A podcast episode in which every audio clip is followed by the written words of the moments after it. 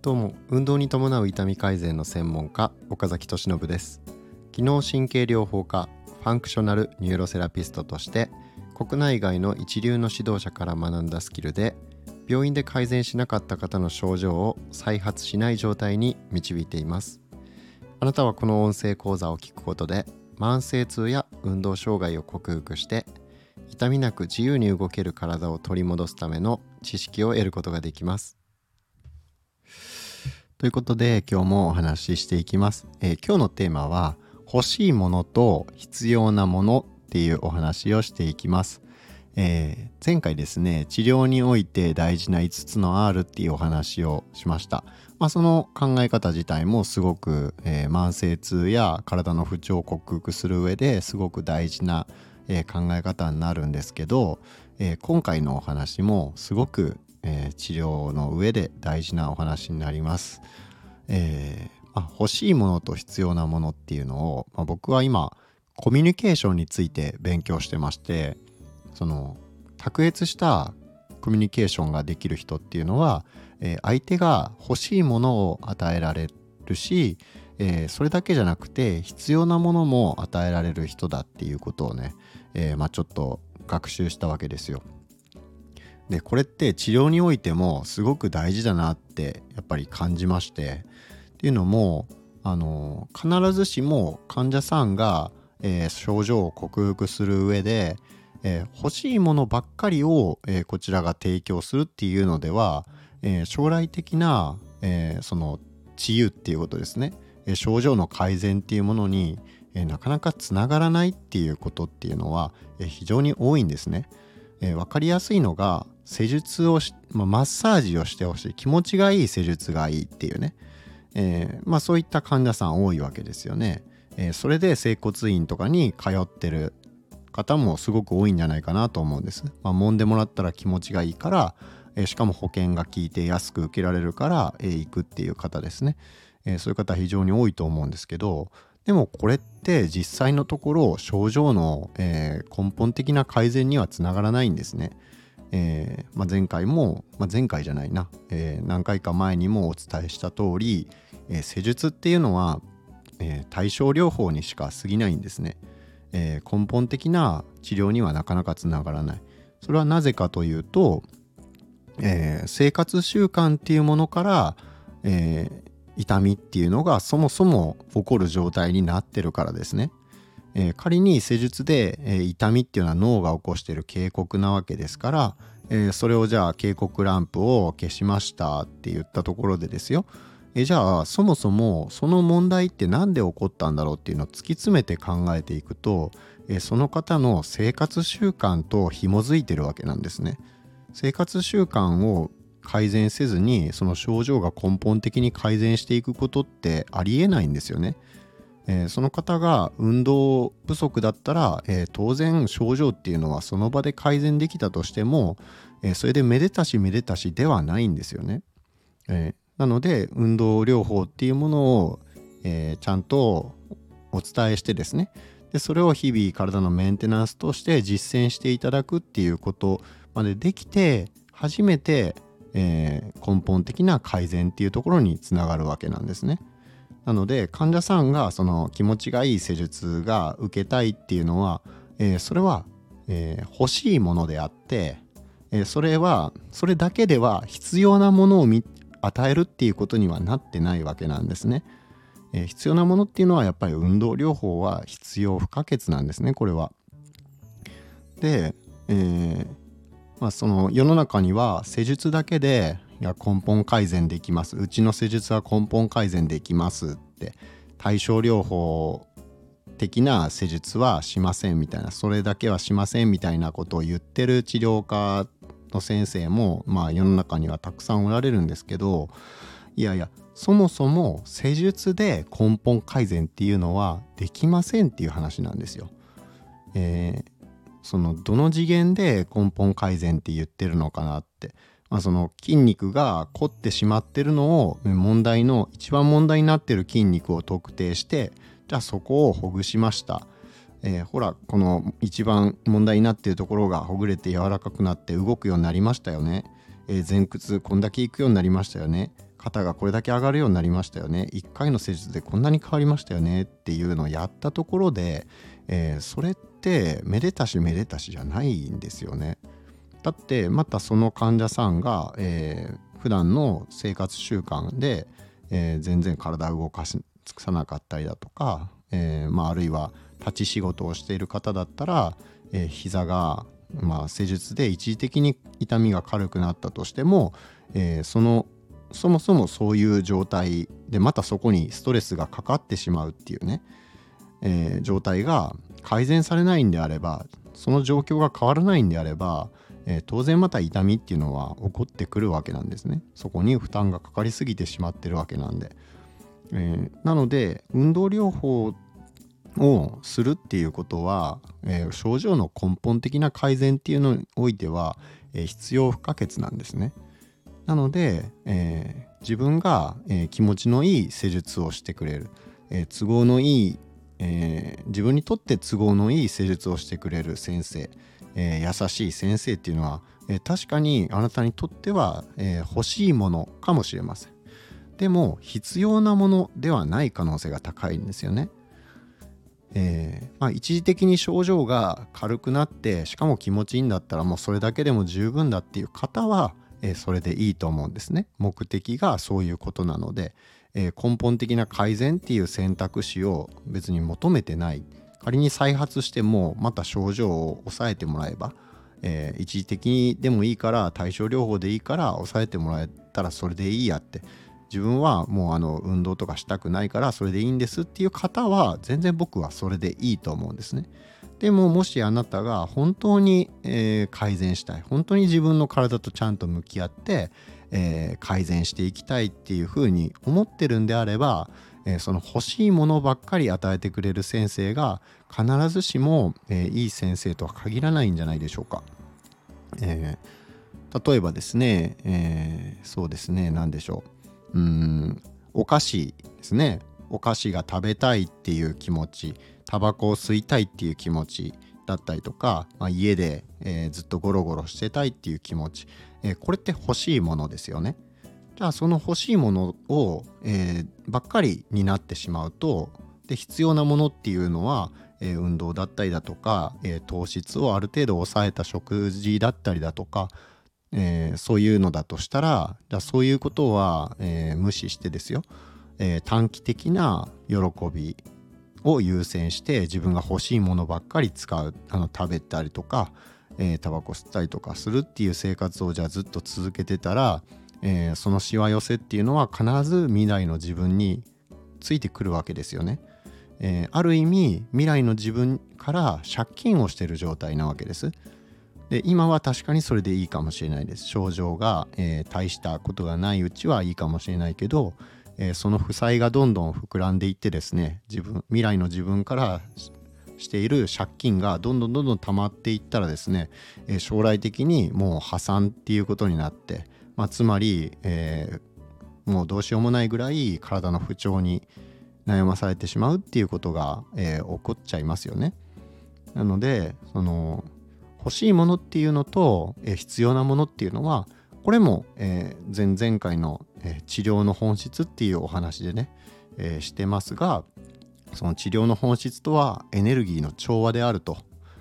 いうことなんですよね。えでその調和っていうのがこの必要なものっていうものが短期的な喜あ長期的な喜びだとしたら、え欲しいものっていうのは短期的な喜びなわけですよね。え今すぐに手に入って、え喜びが得られるものそして必要なものっていうのは今すぐにはなかなか手に入らないけど、えー、後で大きな喜びを与えてくれるもの、まあ、未来への投資みたいなものですよね。でこれはそれぞれこれもまた陰と陽の関係でして、えー、どっちかを求めるとどっちかがおろそかになりがちなんですよね。えー、どっちかに寄りすぎてもダメ。例えば必要なものは確かに積み上げていくっていうことは大事だけどじゃあ今すぐの僕らの喜びっていうものをですよ、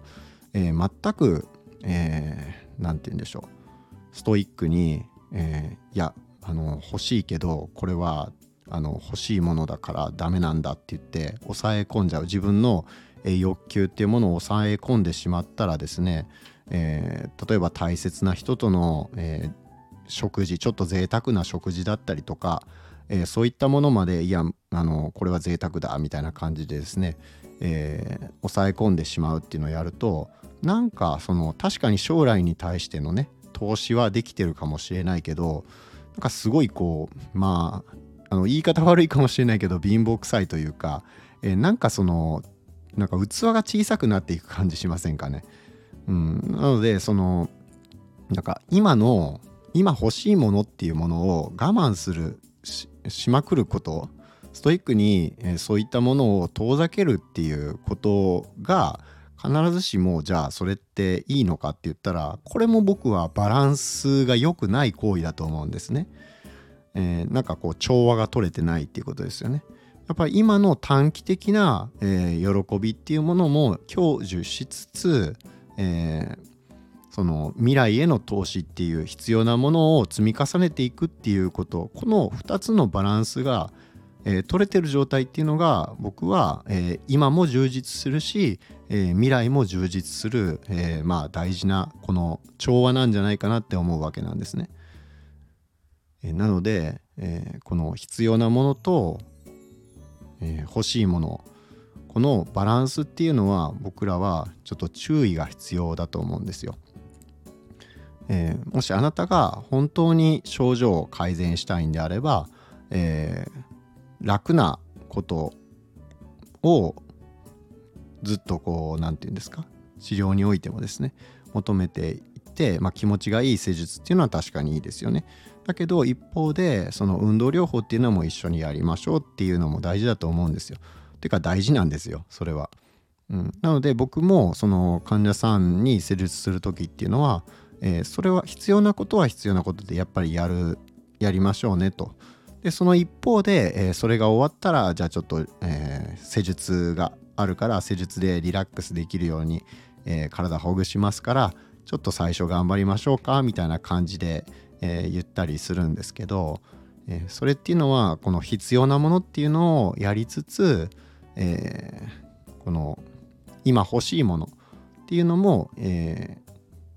あのやっぱり大事っていうことそのバランスが大事なので、え両方ともその2つの要素を、まあ、僕は治療に盛り込むようにしてるんですね。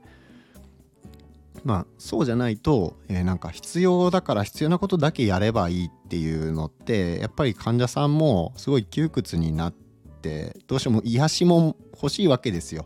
まあ日々日々ねこうストレスのある生活してる方も多いので、えー、あの治療のために運動療法が必要だからその運動ばっかりっていうのだと、えー、それもねまあ、もちろんそれがいいっていう方もおられるんでそそういう方にはもうがっつりね、えー、運動療法だけっていうので、えー、全然やったりもするんですよ。それはもう患者さん次第なんですけど、まあ、でもやっぱり多くの方は、え、リラックスも欲しいわけなんですよね。うん、だからまあ僕はそれがそのバランスっていうのはすごく大事だと思うしじゃあ人によっては、まあ、例えば1時間施術時間があったら、えー、じゃあまあ半分半分その運動療法やって、えー、リラックスの時間半分あってっていうね、えー、そういう風になものバランスでもいいですし、えー、20分運動して40分施術でもその逆でもいいわけなんですよね。まあ、とにかくこの必要なものは、えー、必ず積み上げていくっていうことをやっていかないと、えー、欲しいものばっかり短期的に今気持ちがいいもの、えー、今喜びが得られるものっていうものをえー、得ることばっかりやっていてもえそれは積み重ねがなかなか、え、増えていかないので、え、症状の改善にはつながらないということになってしまいます。え、そもそもですねこの運動療法をやるっていうことはなんかその、まあ、そもそも運動をやること自体がしんどいから嫌っていうふうにやってこなかった方なんかはまあ思うと思うんですよね。でそれはまあ仕方ないことだと思うんですけど、えー、その成長することの喜びっていうのは、えー、必ず感じられるものなんですね後になってから。まあ、確かにやってる時はしんどいとかなんか面倒くさいとか、なんか続けなきゃいけないってことに対して精神的な負担になったりだとか、まあ、すると思うんですよ。うん、だからどうしても今すぐ手軽に入る喜び、えー、例えばスマホでなんか YouTube の面白い動画を見るだとか、えー、ゲームをするだとか、まあ、だらだら過ごすとかっていうのは、えー、まあ、短期的にすごく簡単に手に入ってしまって、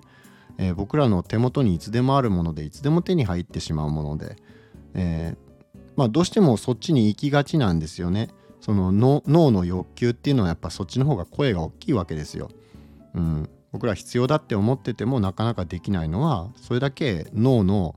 その欲しいものっていうのに対する、まあ、欲求が大きいから本能としてねそれを、え、求めるっていう、まあ、一種の中毒みたいなものでもあるわけですからなかなか、えー、コントロールするっていうのが難しかったりもするんですけど、えー、でもやっぱりねここをいかに、えバランスをとっていくかっていうことがえー、将来の、まあ、僕らの健康につながっていくわけですよね。で生き生きるっていうことはそもそも何だろうっていうこのものすごく大きなテーマにを考えた時にですよ僕は、えー、成長することが人生であるっていうふうに思ってるわけなんですよね。えー、成長することっていうのはうんゴール何か称号を得るとか他人に認めてもらうためにそれをやるだとか、えー、健康っていう状態が欲しいからやるっていうまあそれももちろんありだとは思うんですよ。えー、きっかけとしては全然それもいいと思うんですよ。何かを得るために、えー、その手段として成長まあ何、えー、て言うんですか？じあのちょっとやりたくないようなこともえー、まあ、必要だからやっていくっていう、まあ、そういうのをそういう称号とか何か得られるものがあるからやるっていうのも、えー、まあ、モチベーションになりますし、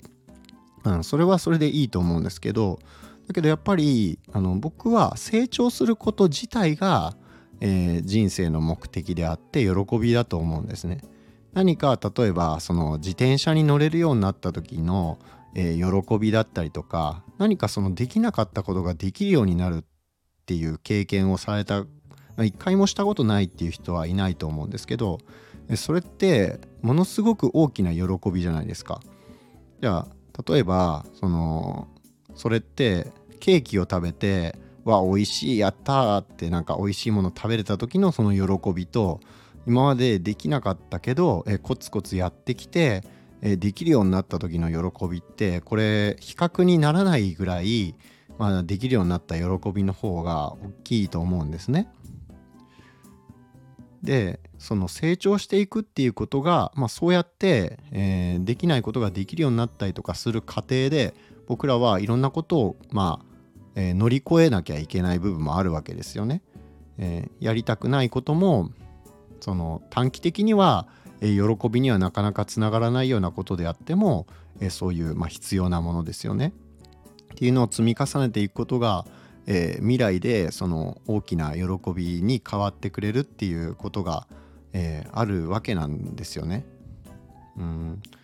だからそのスマホとかってやっぱすごく短期的に喜びを与えてくれるゲームとかまあ食べ物にしてもそうですよ自分が好きなお菓子とかでもそうなんですけどえー、手っ取り早く手に入る喜びで、まあ、努力ってぶっちゃけそのコスパが悪いっていう部分もあるじゃないですか。まあ、コスパというかうんなんかそのやったことに対する苦労に対する成果が見合わないってことって、まあ、あるじゃないですか。こんなでこんなにやったのにこれだけかみたいなもんですよ言ったらね。うん、なんかそういうものってあると思うのでだから手っ取り早く手に入る喜びの方がコスパがいいからえー、どうしてもそっちの方が楽だし、えー、なんかそれなりに結構大きい喜びも得られるしっていうのでそっちにどうしても流れがちなんですけどでもじゃあ人生それで最終的にですよ振り返った時にそれで良かったって思えるんですかね？なんか僕は、えー、それだけではなかなかやっぱり後悔することも多いんじゃないかなって思うんですよ。なんかあのダルビッシュ選手だったかななんか前動画で、えー、それをああなるほどって思うことを言われてたんですけどあのなんか試合で打たれた時に打たれた日の後になんかあの自分が何年後かにえー、っともう、まあ、首を首を切られる時かなんかにですよ首を切られた時に、えー、じゃあもうあの神様がそこで出てきて、えー、時間を取り戻せるんだったら、えー、取り戻すチャンスを一度だけあげようって言われたら、え、まあそのチャンスを今もらったと思って、え、頑張ってるみたいなことをなんかそんな感じのことを言われてたんですよ。うん、え、まあ本当にあすごいあいい考え方だなってすごい思ったわけですよ。うん、まあねだから後になって後悔してもそうやってもう戻してくれるような奇跡っていうのはまあ起こらないわけなので、えー、僕らはやっぱりその手っ取り早く手に入る喜びっていうのも、えー、確かにそれも今を楽しむ上ですごい大事な要素だから、えー、それは全然あの楽しめばいいことだと思うんですね。だけど一方でその必要なもの必要なものを、えー、少しずつ積み重ねていって、え未来に、え種をまく未来への種をまくっていうことも、え、やっぱり合わせてやっていくっていうそのバランスっていうのはすごく大事なんじゃないかと、え、まあ、治療においては少なくともそういったことがすごい大事でで人生っていうのは、まああのー、成長すること自体が、え人生であるって言えるんじゃないかなと、まあ、僕はそうやって少なくとも、まあ、哲学してるわけなんですね。自分の中ではそういうふうに考えることによって、えー、より前向きに生きられることができるようになった。うん、あのまあ前回前々回というかまあいつか結構前ですかね、えー、僕の人生の考え方人生に対する考え方っていうところでもお話ししたんですけど、うん、まあそういうことですよ。うん、なので、えー、この必要なものと、えー、欲しいものこのバランスっていうのを、えー、常に、まあ、ちょっと意識してですね、えー、治療っていうものを考えてみるとまた違った、まあ、治療だけじゃないですね、えー、人生全般についてこれは言えることだと思うので、えー、ぜひですね、えー、自分はこの必要なものをないがしろにして、えー、欲しいものばっかりに走っていないか、えー、そういったところをちょっと、えー、自問してみてですね、えー、未来に対する種をまくっていうところがちょっと不足しているんであればそこのバランスをね、えー、取ってあげるっていうことが、えー、僕らの今を楽しむっていうこととそして未来を楽しむっていうこの両方の軸をね、えー、まあ、大事にするっていうことにつながるんじゃないかなと思いますので、えー、まあ、今回のお話を参考にしていただけると嬉しいです。ということで、えー、今日のお話はこれで終わります。